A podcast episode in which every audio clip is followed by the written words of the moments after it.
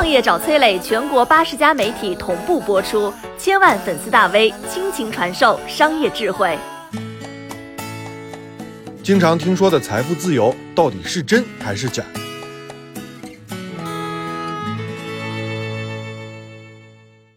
财富自由已经忽悠人很久了，经常会有人跟你说吧，工作能挣钱，但是挣不了财富自由的钱。跟你说这句话的人，基本上不是卖理财产品的，就是做理财培训的。想通过理财实现财富自由的，送你两个事实：第一呢是股市的收益比例是七亏二平一赚；第二句话，凭运气赚的钱，终会凭实力亏回去。实际上呢，你能不能实现财富自由，其实早就已经注定了。财富自由的密码蕴含在每天的工作当中。只有复利成长，才可以带来财富的持续爆发，实现财富自由。什么叫复利成长？嗨，就是你每天的起点比前一天高一些，每天有积累。比如说啊，我发作品，每天都要写文稿，为了写文稿呢，我就要去看资料、去学习，每天都有摄取新的知识。而这些还只是最基础的积累，写作过程当中的感悟、写作手法上的精进，以及作品所带来的粉丝，都是更大的收获。所以，对照你自己现在的工作，想实现财富自由，你有在复利成长吗？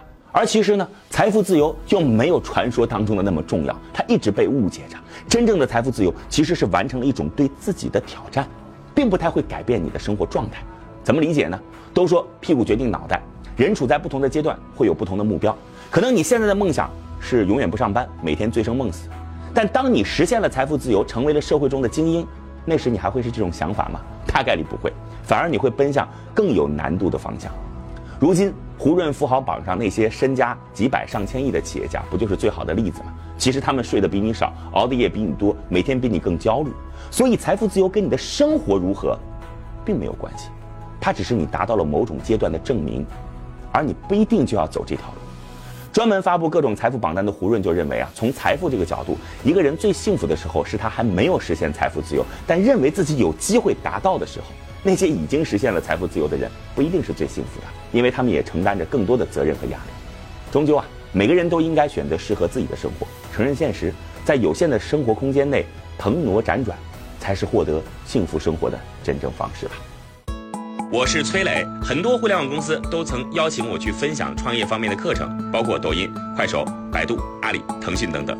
我把主讲内容整理成了一套音频课程，里边包含如何创业、如何做副业、优质项目剖析等等，相信啊会对您有所帮助。下拉手机屏幕，在节目简介里边添加我的个人微信，这套课程今天免费送给您，快去领取吧。